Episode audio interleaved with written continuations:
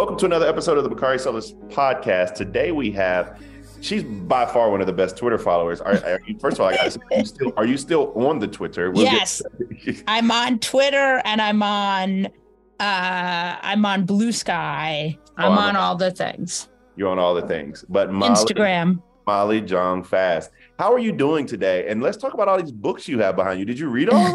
no, I mean some of them I've read. They're I'm just hoping they're they're precariously placed behind me. I'm hoping they don't crush me to death. That's well, my goal for today. Well, uh, you got to start out with simple, and then we can call that a victory if you make it exactly. Exactly. So my show is unique because we ask everybody the same question because people when they see you, they just feel like you popped up out of thin air. Right. They never know how you ended up where you end up. So we ask our guests to walk us through the arc of their career. So talk about why you've chosen this career um, in journalism, your various career stops, and why a national politics beat? It's a good question. I actually have a really interesting and circuitous path to it too, because you'll remember I am incredibly old. I'm probably older than you are, which makes me mad. I'm 44 and I am. You are older than, uh, than yeah, because you're in your 30s, right? 38, yes, ma'am. Yeah, enjoy it. Enjoy. uh, I'm in these weird years though, 38 and 39. They're like, what you want to do for your birthday? Nothing. Go take a nap. It's like I don't know. Um. So uh, I uh, I I started writing as a teenager. I started writing novels. I came from a family where people wrote these political novels, which was a thing that people don't really do anymore. My grandfather was this writer called Howard Fast, who was uh, very involved in the uh, labor unions. He was very involved in uh, he went to jail for the House on Un-American Activities for not naming names. He was um, extremely involved in desegregation. He was uh, a close personal friend of Paul Robeson, uh, and they did were both a part of the Peekskill riots. Really interesting time. My grandfather went to jail. He was blacklisted. Uh, he wrote Spartacus and April Morning and a lot of important books that were largely political, uh, very didactic and novels. And then my mother, too, actually wrote novels that were political novels, uh, Fear Flying being the most famous. And so I always thought I would write political novels. And what it what happened is that political novels don't really exist anymore. And that's not really a genre that people engage in. Uh, they don't engage in politics through novels. And so um, I wrote some novels and then I got more into political writing. And uh, that was how I got to where I am. And, uh, you know, what I think is useful for me is that I am really interested in prose in a way that other political journalists, I mean, I'm on the opinion side, so obviously I'm not out there. I mean, I do a little bit of reporting, but I'm not out there, you know, reporting out stories in front of a courthouse or something. But I am really interested in the way things read and the prose and uh, you know the lyrical nature of language in a way that I think a lot of political writers are not. Um, and so that is very helpful. And one of the things that Twitter did for me, and I love Twitter and I'm a big fan, and I'm sad to see Elon Musk completely kill it. Uh, though glad to see him squander uh, an amount of some part of his enormous fortune because he really could have just, you know, whatever. Mm-hmm. Uh, and uh, but I, uh, you know, you get very good at language when you are uh, kept in a very small box with the number of words you can use, and so that has definitely helped my writing in a certain way that's pretty interesting. How judgmental is your mother of your writing? She's not. Well, she has dementia now, so she's not so judgmental. She actually was not that judgmental. My grandfather died when I was 22, and he was not so. You know, there eh, you know, they were both pretty narcissistic. So they weren't so interested in other people's writing as it related to if it didn't relate to them. That's it. Okay, very good, honest answer. Not, not where I thought we were going, but cool. Um, so let's hop let's hop right into it. Let's talk about Dianne Feinstein. Um, you've been the best writer on her and what's going on with her. Oh, so what's you. happening? Why isn't she in the Senate casting votes? and doing what the people of California elected her to do. I mean, this is the Dianne Feinstein situation is baffling to me. She's 89 years old. She has no plans to return, zero, right? We don't even know if she's the one drafting these memos about her returning, right? She's in California. She has um, shingles. They have for the last decade, people, friendly people like Jane Mayer, have written about how Dianne Feinstein is suffering from some kind of cognitive decline. Okay, decades. This is a very blue state, a very enormous state. It's the fifth largest economy in the world. You know, should it be represented by one senator? Absolutely not. Excuse my French. I'm not supposed to curse, I'm sure. But anyway, no, I won't curse. but, You're fine but, on the ringer.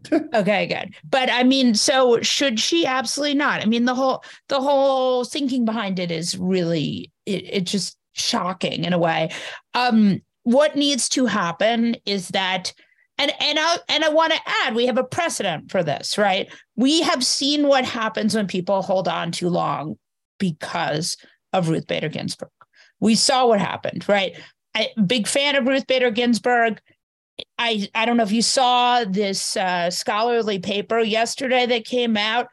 If she had resigned during the Obama administration, the court would be a liberal court by 2026 because she didn't, the court will be a conservative court until 2064. Okay.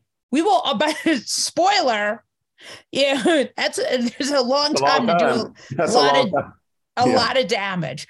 This episode is brought to you by Cars.com. When you add your car to your garage on Cars.com, you'll unlock access to real time insights into how much your car is worth. Plus, view its historical and projected value to decide when to sell.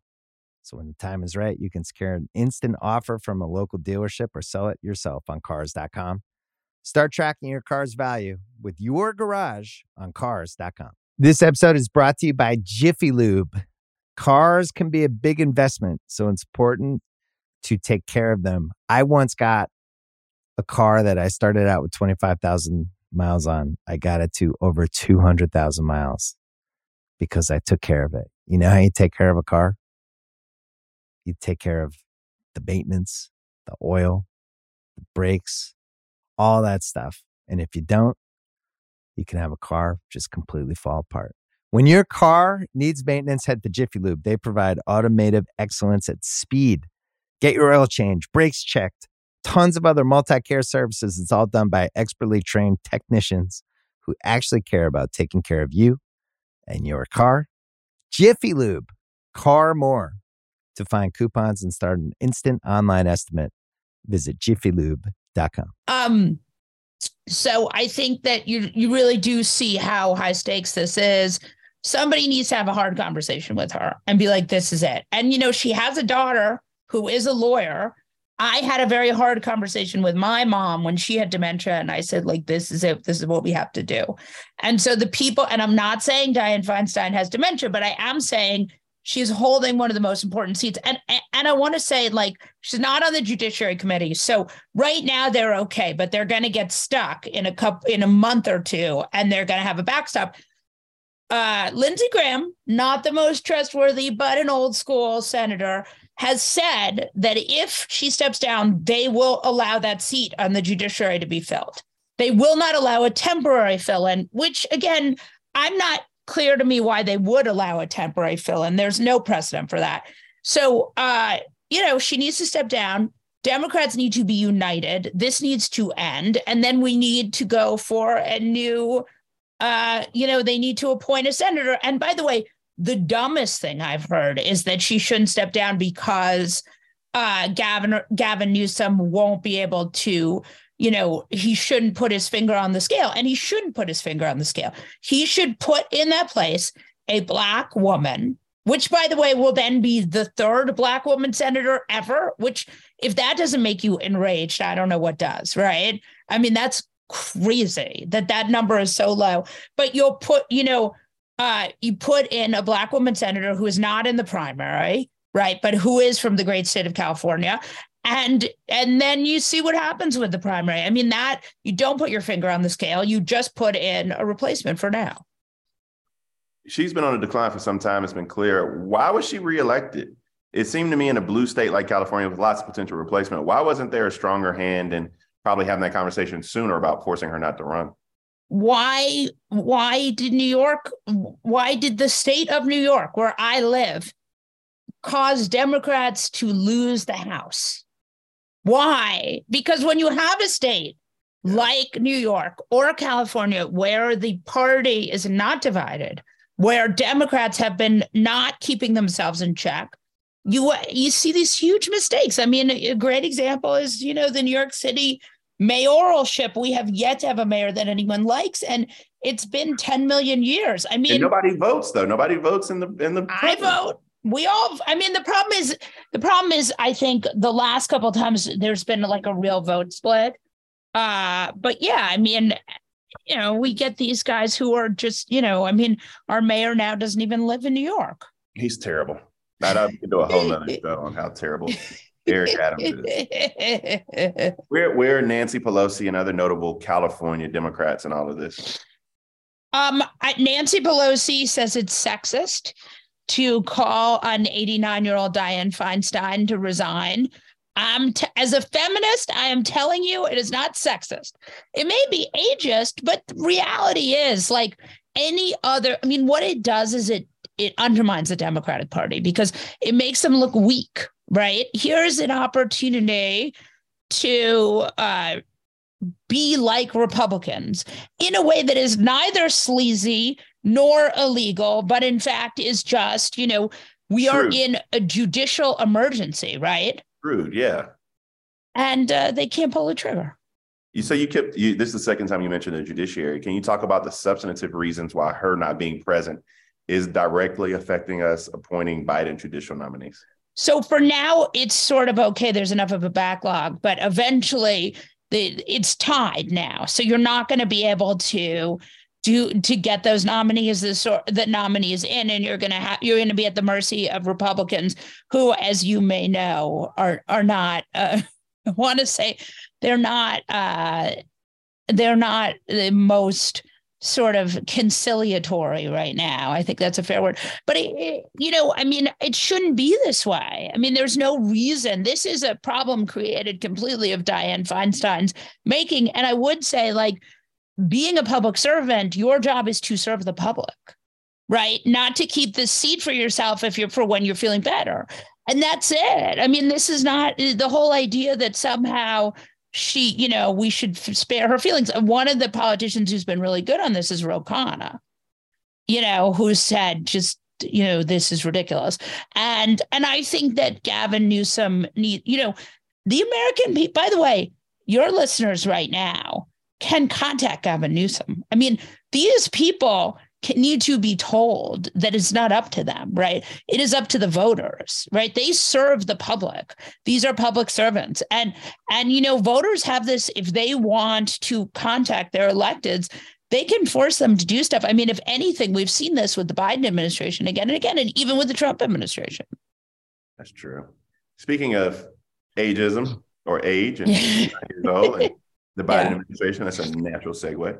So Biden's running again not a surprise to anyone, but I am curious as to what type of campaign can we expect from someone who is 82 years old, I believe. I think he's eight. I think he's 80 right now. He's 80 now. I guess it'll be and, 82 at the next election. Right. And uh and um look, I you know, this is the thing with Biden's age.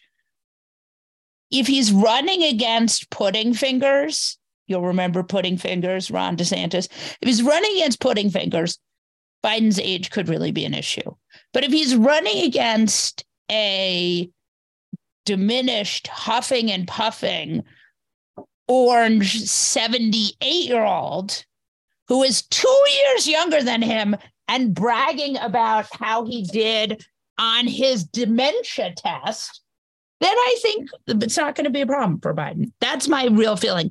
And and I and I want to add, and again, like I Biden and I politically do not align on many issues. I have I've counted him out before, right?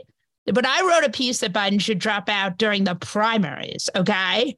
Well, before, after he lost those two first races, Iowa and New Hampshire. And I'm going to tell you, uh, you cannot count this guy out at all.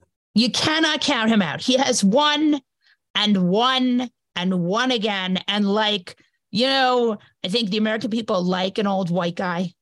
And I think, you know, he reads like, you know, your old white guy grandpa. And and I just think to like take him out now when there's no evidence that, you know, that I mean, I think this age conversation is largely a Washington conversation. Mm. Well, he, I mean, this one of the things I point out to people when they're talking about this is that this race is going to be vastly different than 2020 because COVID, he didn't have to campaign. I mean, right. will, he, will he be able and will he have to go out and do the big rallies or can he just campaign from Washington, D.C.? Uh, I don't know that he needs to do big rallies, but I do think uh, he will need to campaign. And you know what, though? This is the thing again, and I don't mean to be, I, I really did write a piece in the Washington Post that got a huge amount of coverage and got everyone very mad at me about how she drop out. So I'm not I, I'm not like his biggest fan, but I think this man can surprise you and he will. And you know, he's really good. He was really good at the State of the Union. Really, really good. And he was really good. You know, every time at, at the correspondence dinner, you know, everyone was so anxious. It's so late. It's too late for him. He hmm. was great he went in there and he killed. Okay. So I, I think he can do rallies. I mean, I don't think Democrats, those rallies, I mean, that's really like a Trump Grateful Dead weirdness. I, I don't know that Democrats need a rally, but you know, he'll he's a great retail politician. And uh, and I think that the fact that they're careful is smart yeah. and good. Today, Healthier is happening at CVS Health in more ways than you've ever seen. It's wellness destinations for seniors, including select locations of Oak Street Health and CVS Pharmacy. It's doctors, nurses, pharmacists, and everyone in between, offering quality care and support virtually, in person, and on the phone. It's in-home evaluations through Signify Health and meeting mental health needs through Aetna. And those are just a few of the ways Healthier is happening. To see more, visit cvshealth.com slash healthier happens together. CVS Pharmacy, Oak Street Health, CVS Specialty, Signify Health, and Aetna are part of CVS Health. Eligibility and services vary by location and individual. It takes a lot of hard work to make it look easy. This Mother's Day, Duluth Trading Co. can help you give her something that keeps up. Whether you prefer to shop online or in store, Duluth has a motherload of gear, goods, and gifts to keep her comfortable and capable, no matter what needs doing. With Duluth's problem solving details and legendary durability to boot, you'll finally be mom's favorite again. Check out DuluthTrading.com for all your Mother's Day gifting needs.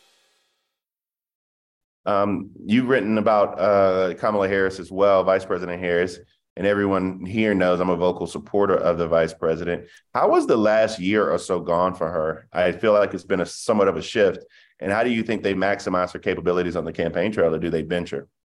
So, I mean, again, the you ha- you cannot talk about the vice president without talking about the implied racism and sexism that follow her everywhere. I mean, this woman has, I, I can't, I mean, I just feel like you see this everywhere. Everywhere she is covered, she is given like a significantly harder time. And she is, you know, they and and and I want to say people don't even see they're doing it. I mean, mm-hmm. I remember, you know, when I interviewed her, a famous Democratic person who was very involved in Hillary's campaign said to me, you know, I just don't like her. And they said, Well, why don't you like her? Well, I don't know. I can't put my finger on it, but I don't like her. You don't, you know why you don't like her? You know what you can't put your finger on? Let me exactly. let me tell you what you can. Exactly. Yeah. So I mean, you see with her what black women must go through. I mean, just continuously, right? Is just this inability to see her for who she is. And this incredible, you know, just this sort of obsession with you know anytime I mean, like it's like the copper pot story. Remember when she first became vice president, she went to Paris. She was in Paris for a work trip. She bought some copper pots. I mean, I'm sorry, but like, eh, eh, you know, and and, and the Republican oppo shop called the Washington Free Beacon wrote a big piece about how here she was buying copper pots. Isn't she, you know, isn't this really she's obviously not a serious person because she's buying copper pots. Okay. I mean like and that and i feel like that was a great you know they went for her for the copper pots.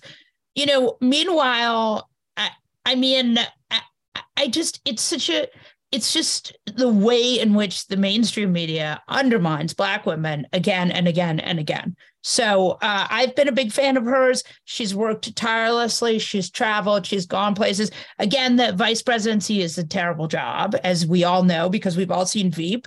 You know if you're doing too well everyone's mad at you because you're undermining the big guy. If you're not doing enough everyone's mad at you because it's an impossible job. That's certainly the case You've written, I got just a couple more questions before I, yeah. I let you go, but you've written a lot um, about Trump and Trumpism. Is there any chance that any other Republican beats Donald Trump? I don't think no. so because of the no. way their primaries are set up, but. I mean, the problem is this, right? They don't see anything wrong. I mean, I actually, all right. So I, I, have this argument all the time with the bulwark people because they think Ron DeSantis is less scary than Trump. I actually believe that Ron DeSantis is 10 times scarier than Trump because he is that kind of anti democratic zealot, but he's very smart.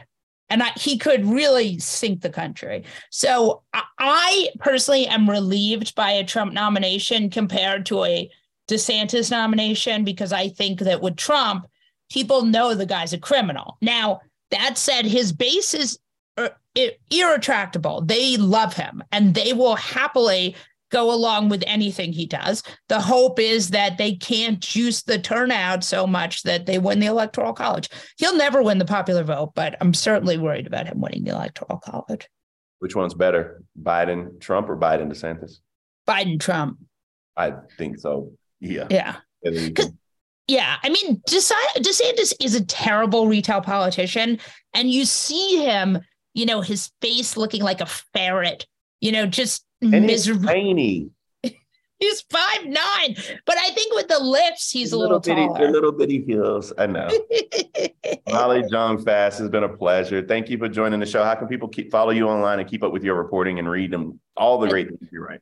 Yeah, they can uh, subscribe to Fast Politics podcast, which is my podcast, and they can read me at Vanity Fair. All right. Vanity Fair. That's famous. I'm waiting on my sit down for Vanity Fair one day. Thank you, Molly. Have a great day. Thanks, Bakari.